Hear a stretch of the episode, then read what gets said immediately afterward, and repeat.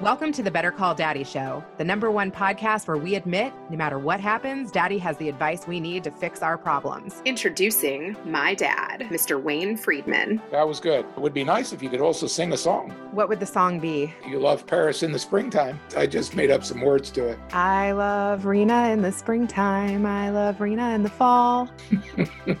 That's right. That's good enough. oh boy. Let's dive in. Today we have Hussein al Biati. Hussein was born in Iraq and fled with his family to survive. At just five years old, his world was thrown into disarray as he was forced into a refugee camp. His childhood was stripped away from him, but he has grown into a phenomenal artist and person taking after his father. Hussein, welcome. Yeah, so you're writing a book, huh? Tell me about that. Yeah, I'm writing a book. It's a big story but yeah, I've finally come to the point where writing a book was necessary to review life in itself, and then I didn't realize it was going to be so therapeutic. I'm know, a couple weeks away from having some beta readers, so I'm very excited about that. It was yesterday that I truly felt like I ended the book. Let's take it back to the beginning. I'll go back to 85 to 90. I was born in Iraq. That time frame was a little crazy because we were still at war with Iran. Saddam is in power freaking dictator ruling the world, or at least our world. but the 80s were weird because, from the perspective of the people that lived in Iraq, though we were going through war, we were getting a lot of love from America because they wanted Saddam to take down the Iran situation, you know? He couldn't do it, obviously, and then uh, just became even more evil. And then in 1990, the whole situation with the Kuwait the Gulf War started to kind of break out. America was like, "You're tripping. Now you've lost it." That's when America goes in and the whole war breaks out. The Gulf War. We're in the middle of all this. You know, the people people are always like bystanders when these dictators just do shit. It's crazy how one person's decision is the ultimate decision. You know, I'm young. I'm five years old. I don't know the world at all. I just know some of my friends and hanging out and next thing you know we're huddled in the corner of our my mom's bedroom praying to not die because we were getting bombed left and right left and right. I mean I, I mean at that point i mean my mom was praying like death prayers like we're going to die. This is it. We're gonna huddle here and this is what's gonna happen. That was like at the very core beginning of my memory kicking in right? Because there was a point where i'm like looking out the door and just chaos is raining outside like people running everywhere. You hear gunshots you hear nothing but plumes of smoke because there's oil reserves everywhere. You know at five six years old how do you make sense of what's happening? You don't. I just remember like this constant shaking and rattling of our house. And then finally my brothers came home like the next day and then the bombing continued. And that's when my dad was like well there's nowhere to go all the bridges are down it's either we die here, or we somehow survive. While this was happening, my oldest brother was staying with my grandma, who's like three or four blocks away. At this time, he was with her at her house. And because at this point, a rebellion was starting to build up. Say, okay, let's just get rid of Saddam. There's always been this rebellious sort of like voice, but super quiet, of course. My uncles were a part of that. Shit just started to unravel. So Saddam's armies were all busy trying to deal with this war in Kuwait. And the rebellion was like, this is our moment. We got to go take over Baghdad and take over the cities. And so, how you take over a city is you take out where they put the ammo and the weaponry, like the, the army stations basically were abandoned. So it was like a free for all. My brother was actually, he was going to go to school for acting in Baghdad. So theater was a big deal in our household. You know, while this was happening, we're just at the house anticipating death and not knowing what the hell's happening. Every now and then, an uncle would stop by, knock on the door, pop in, sort of give us some news and run the fuck out. like, that's all I remember. A day later, my brother shows up. So we were huddled. We're like, this is it. We're done. He shows up. Grandma comes. And supposedly that night was supposed to like end the war. I remember it very, very vaguely, but when my brothers describe it, it was a horrid night from hell, you know, just bombing everywhere. We literally thought we were going to die. When we actually left our house that morning, we didn't die, luckily, some by some miracle. My dad, he also managed the city's general asphalt company, basically, that was run by the city. So he managed that. And so what he did is he went and took a bunch of men out to this factory, basically, and brought all the trucks and emptied everything out and just loaded people from the neighborhood. And we're like, we're leaving. We're going to go out to the outskirts of this salt mine. I remember waking up on this big, like, gravel trucks. I'm just, you know, everything's rattling. And I wake up and I'm like, what the fuck's going on? And I remember just peeking over and It was just pure desert, you know, it's just it's all you see is pure desert. And we finally pulled up to this area where there were some people there that ran away from this madness. So we ended up being there for about three days. I remember like the United Nations like literally dropping bags of rice and bags of food and stuff. Like that shit was crazy. After probably a week or so, the United Nations finally forced Saudi Arabia to let us into their border because Saddam was flying freaking jets. He started calling people in the South traitors. I lost a couple uncles, lost a couple cousins in that whole situation. And again, I was young, so fuck do I know? But my grandma was with us at one point, and then she ended up going back. So we ended up finally being allowed to go into the Saudi Arabian border. They basically gave us a tent for the family. Go pitch it. Good luck.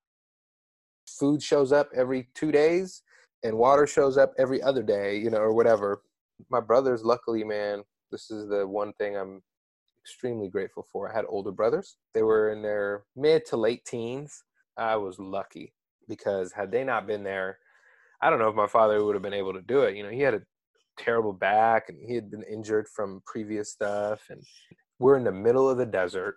They then literally start to imprison us. They put up a giant fence all around this camp, and you can't leave. You can't go anywhere. There's a curfew. It becomes a prison. You know, it's not just a refugee camp. It's a fucking prison, and you can't. The amount of men that got beat to literally death by the soldiers that the Saudis put on us, you know, it was a very, very tough time. The first year, especially because we just had tents. And so what what some of the people started doing after like a couple of months, we realized like, okay, we might be here for a couple of months and we'll end up going back home. Well, the borders are closed now. Saddam's back in power and America pieced out. They got their oil with Kuwait. They're fine. And so we're all just like, what happens now? like, what the fuck do we do? We're just sort of trapped. I mean, I remember my brothers and I, like, we they started making these mud bricks and built them up, essentially building huts. The desert is not forgiving. And so for the next three and a half years or so, we just we live in this hellhole called Rafha refugee camp. Slowly, the immigration for other countries and stuff start to roll in, and our luck was just like, you know, every day. And I remember my brothers feeling this stuff like every day. It's like being imprisoned for a crime you didn't commit. You know, lucky for me, I got bathed, I got fed. Sometimes it was just rotten food, so we wouldn't eat for like a couple of days. Like it was just something fucking ridiculous starts to happen. So about two years in, my father, what he starts to do is takes these torn up tents, takes pieces of them, and starts to bring them back to our tent and starts to paint on them. So he just made some paint from the dirt and some whatever, and literally just starts to paint. And then he convinces one of these soldiers, bring me some paint, paint supplies, some canvases, and I'll hook you up. Like I got you, and and bring some food with you, or like bring that water container a little bit closer to our community because, you know, like you're making us suffer. So he started like building these little relationship with these like young soldiers that are just there following orders, you know. So a year later, my dad's now turned half of our tent into like an art studio, and he's in there painting away. He's reflecting on archiving the time, painting Saddam and his evil shit, or painting like a horse or some flowers. Like truly, like one of the realest bouquet of flowers I've ever seen was like my dad painted it. I hadn't seen much at this point. I left when I was five. I don't know a whole lot of shit, and my memory sure as hell ain't serving me. So this is how I'm getting introduced to the world is through my dad's art. We didn't have books, and they finally, inevitably, they built a school out of like portables and stuff like that. But even then, it was like learning basic math and reading, writing, but we were completely disconnected from the world. And then our last year there, they moved our camp. They had all the men in these refugee camps. There's a lot of men that came out. So in this situation, when all this stuff went down, there was a lot of prisons that were broken open. So imagine a lot of these prisoners were in this refugee camp too, and all the bullshit they did in the community. What the Saudis did is they had the men come out and build these new structures that were basically rectangular modular homes that like basically allowed us to move there. And then they gave us electricity that ran two hours a day. Each thing had an individual water container. So they were basically building us a town saying you're stuck here buddy. There's nothing we could do for you. And then the united nations just supported us with food and water. At that year hope was just bare minimum. But what was happening was you know my father kept like knowing that we were going to leave. Every time we talked to him, oh, Allah is good. He always takes care of us. In the Quran, it says Allah won't put an atom's worth of pressure on an ant. So you got this. We got this. And he just had this like, we're going to survive, like no matter what. And obviously, I'm sure he was fucking weak inside and desperate for something.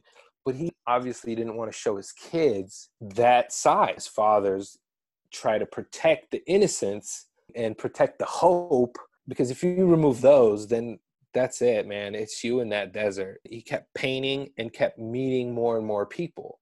So he ends up meeting the guy that runs the refugee camp.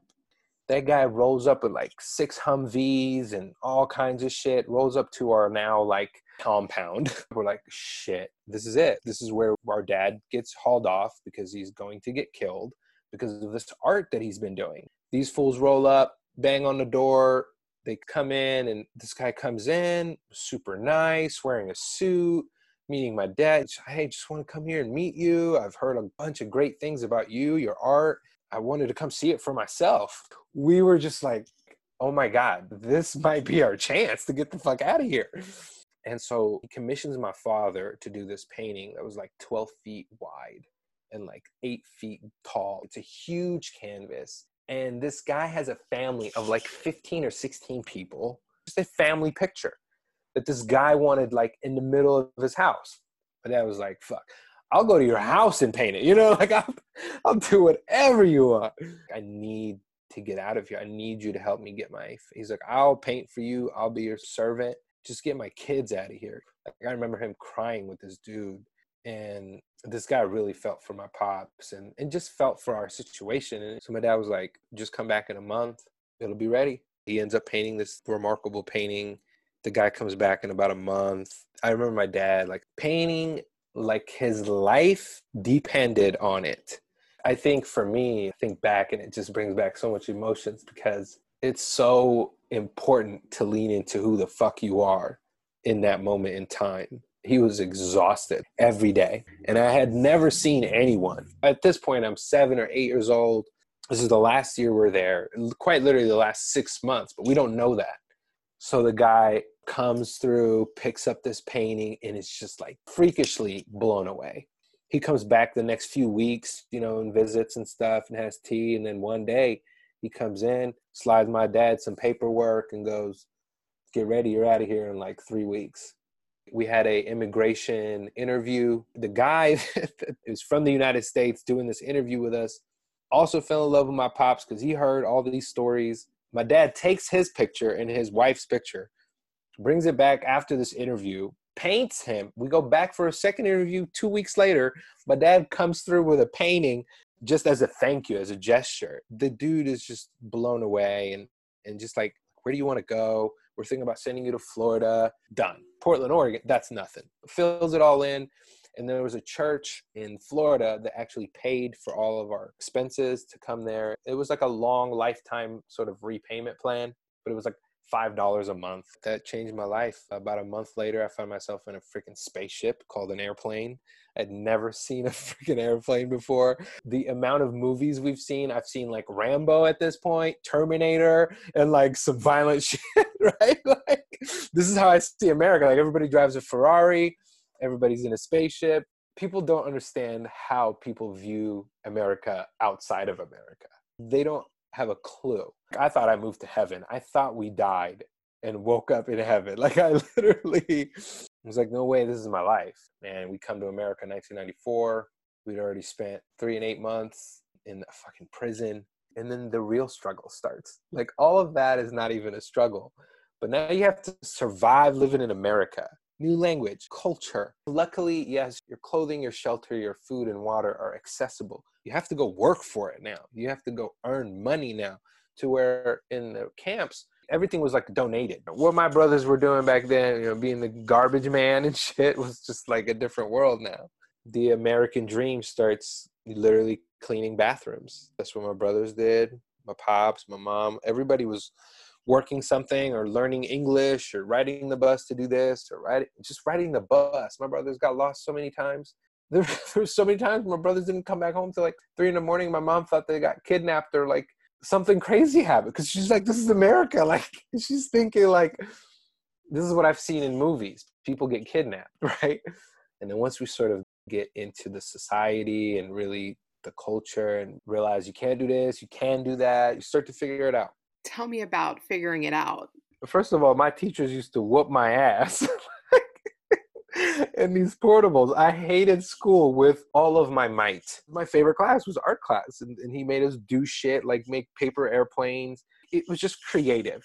And everything else, though, I absolutely hated. So, but when we come to America, I have a teacher who looks like you, white lady, beautiful, smiling, blonde hair, blue eyes. I'm like, I am in heaven. I can't believe I'm here. This is so easy. It was tough to understand, but I'm like, I'm not going to get beat.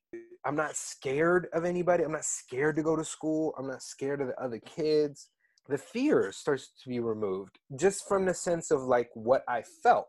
Now, was it difficult? Hell yeah, man. I had to learn English. My little sister, poor thing, like Peter Pants because she didn't know how to ask for where the bathroom is. You know, like you're so uncomfortable. I mean, I'm sure you've been around people who are learning English. There's a thing in your brain that just says you're not good enough.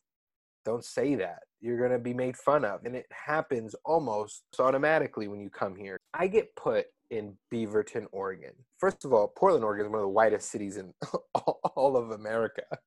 Second of all, Beaverton, Oregon is like the headquarters of Nike and it's predominantly white. I'm the only Arab kid, you know, and, and I didn't feel or understand racism until high school, really. And, and I didn't understand it. Like I knew it existed, but I didn't understand it, especially at a young age. You don't know what that shit is. You're just trying to survive. Growing up, for me personally, then I went home and started learning English like freaking crazy. Power Rangers, Batman TV shows, MTV, freaking Fresh Prince of Bel Air. Like that was my life. I was like, oh my God, look at all these cartoons. As a kid who grew up looking up to my dad and drawing Mickey Mouse and doing all these things, you want to see that shit. You want to see com. I didn't have comic books. I didn't have anything like that. It was like the floodgates opened. Come fifth grade or so, I started learning English, having some friends, playing, all those good things. And there was an opportunity to like write a book. And I thought it was for the school. There was an author that came in and showed us how to draw, and he did like this children's books. And I was, I was like, this is it. This is what I'm gonna do. Like this guy is showing me what I'm gonna do in my life. I'm gonna make books and cartoons. Like you can draw for a living? What the fuck? So I was I was just blown away. And all the other students look bored as shit. How are you not living this up right now? You have no idea what is on the other side of this thing. And that's what I grew up with. I grew up with this sense of there's so much shit these kids have never seen, and, and I hope that they'll never see. But I saw it at such an early age that now every step I take, every class I take, everything I do, you know, I had this mounted pressure, of course, to be successful at it, to do things. But it was also like, I am going to take in as much as I possibly can. And so I had this opportunity with this author that came to write a book. And I honestly thought it was just like a school competition thing. So I was like super juiced. Come home, I tell my dad about it. So I whip up this book and I submit. I give it to my teacher like like a month and a half later or something when it was due was the only kid from the whole school that submitted a book for this competition. But it's like this national competition. So my teacher's like, What's this for? And I gave him the paper from the author and I filled it all out. And he's just like, Oh, you're trying to enter the competition? He's like, Oh, you can just mail this out. You don't have to bring it back to the school. And I'm like, Oh, I thought it was for the school. He's like, No, but this is fucking amazing. He starts flipping through it. He's like, This is such a great book. He's saying, It was about this little kid who gets lost at a basketball game and his dad goes through looking for him, and it was like a baby. It was I was inspired by Rugrats, and so he submits it, and I long forget about it because we move. So we move, we move schools that summer. It shows up later in eighth grade. So my eighth grade teacher calls me up. She's like, "Hey, you got this package. Open it up." I open it up. I was like, "Oh my god, it's my book!" You know, like, and I haven't seen it in like what three years or whatever. So I pull it out, and it comes out with like an award and like this whole letter. So I got an award for having a good book. Out of 200,000 submissions, I was top 100. I grew up wanting to be an architect. That's what I went and did in, in, college. I went and did you know, all the high school stuff, which, man, you name it. You know, I went through the whole racism shit. I went through the 9 11. That was my sophomore year. From sophomore, junior, senior year, I was the fucking terrorist. I was the new black guy. You know, I was the sand nigger. I was called shit. I was in fights. My mom, people throwing shit at her as she walked by, like walking out in the street. I mean, it was bad. That's when it hit me that my kind is here, but it seems that every kind here hasn't had the best welcome and it's sad because everyone that's come here has done something for this country has done has served it in some way shape or form. Are there dumbasses from my culture and my faith and my yeah who doesn't have it? Like name me one place on earth that doesn't have a moron in it. But i was labeled as that. But i didn't let it mess with me too much. I just kept going. I had some amazing teachers. I was doing all these cool creative things throughout college, studying architecture, and I started hand painting t-shirts. And that's where I started getting into t-shirts and business and running a business and what that's like. My father and I sat down at one point. I was very young, and I remember telling him, I'm going to be an engineer. I'm going to be something for you, Pops, because what you did allows me to do that and he was like you know whatever you do man it's for you. You have this opportunity but just remember this opportunity is like sand and if you don't hold it carefully in your hand and be smooth with it you'll lose some of it. You'll lose yourself in it. The best part is i had somebody at least guiding me and helping me and protecting me and not just him really my brothers my siblings my sister. I always try to like pay homage to them and give them lots of props so I came up with this thing called Refugees to help give back to the local refugee and immigrant community. This started in 2016. It just grew from there. Um, we started making these T-shirts to represent positive messaging and all these good things, and express ways to connect and spread awareness about the refugee crisis, and, and tell more of that story. And then now I'm talking to you, telling you the story, and that's how it's kind of been. When you were talking about your father and his art, and getting out of the refugee camp from his art, it totally reminded me of the Holocaust and how if people had a talent and they got in with the Nazis, it could be their way out. I'll be honest with you, I don't know outside of Anne Frank and like outside the general stories that we've all heard about that time frame. The only person I kind of started relating my after learning about Picasso and stuff was that's who I started connecting my father to be like was just like this person that used this severe time to do whatever he could to use his art or skill to help his family. And i think you know anybody who's anybody would have done that but it just so happened to be my father. And i got fucking that was the lottery for me. That was my ticket man. Since he passed in 2016 so many things have changed and now super leaning into this helping the refugee community and all these i just feel like there's a purpose there that needs to be fulfilled. I appreciate this opportunity but i also would love to meet your dad and if anything just send him my love and and thank you pops for taking care of daughter and, and we look up to you guys so thank you for believing in us. That was so beautiful. Thank you so much. Grandpa what did you think very interesting meeting with Hussein. Isn't that a beautiful story about his dad? It sure is. During the Depression, uh, Grandpa Bihar uh, became part of the Tammany Hall and was able to work for the Democratic Party. And that's the way he was able to survive during the Depression by being active and doing community service and helping the Democratic Party. And uh, that's how he was able to make a little bit of a living because business and everything had just crashed and gone out of business, being uh, very social and getting along with a lot of people, and where he spoke so many different languages. That's how your grandpa Bihar really got around, was by being social and getting along with all kinds of people. And the funny part is, his son Isaac was the same type of person, where he was just very quiet and very intellectual and was able to get along with all kinds of people. Patience and understanding and getting along with a lot of people is the way you can sometimes overcome tremendous difficulties that could be going on in the world. Almost like uh, we're living through some crazy times even today in the year 2020. Isn't it very interesting that just as a small child, the house is shaking, the bombs are blowing, there's gas in the streets, there's no food, there's no water, there's no electricity, there's nothing.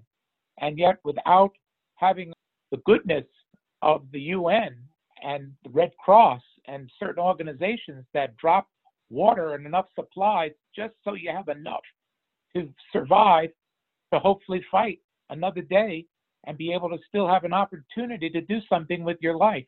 And his father, that had a talent, just as you mentioned, some Jews during World War II, certain Jews that had a talent were preserved, whether it was arts or music or something to that effect, was their salvation of having a chance to survive with the talent that they were given. He used it the best that he could to try to see if he could give an opportunity to his family to be able to leave that wretched situation that they were in. A tremendous, gallant fella to do everything in his power to try try to save his family. The Better Call Daddy show is now proudly sponsored by Sadie Simper Designs. Listen, I had Sadie make some custom animated gifts for this podcast, and they were fantastic. Animated GIFs are a great way to make Instagram stories more interesting, and they can also be used in place of your logo to make your emails more dynamic. Sadie creates custom branding she doesn't just take a logo based off of nothing. She helps you take time to build your brand's identity and she creates a brand suite that is truly tailored to you. Have you seen my Megawatts Productions logo? She made that. Visit sadiesimperdesigns.com to see portfolio and brand packages. For 20% off your custom GIF or brand suite, email sadiesimperdesigns at gmail.com and use the subject line, Call Daddy. For more information on Hussein's book and business, go to bettercalldaddy.com. Currently, there is a massive refugee crisis. People flee their homes to escape trauma and terror. Once they arrive at a border, they are then held in captivity for an uncertain amount of time where they are treated inhumanely. Children are separated from parents and they may never be rejoined again. This is the reality that we're living in. For more information, go to bettercalldaddy.com. Now you can subscribe on Apple Podcasts, Google Play, Spotify, and tune in. Add Better Call Daddy podcast on IG at Rena Friedman Watts on LinkedIn.com. Thanks for listening to the Better Call Daddy Show.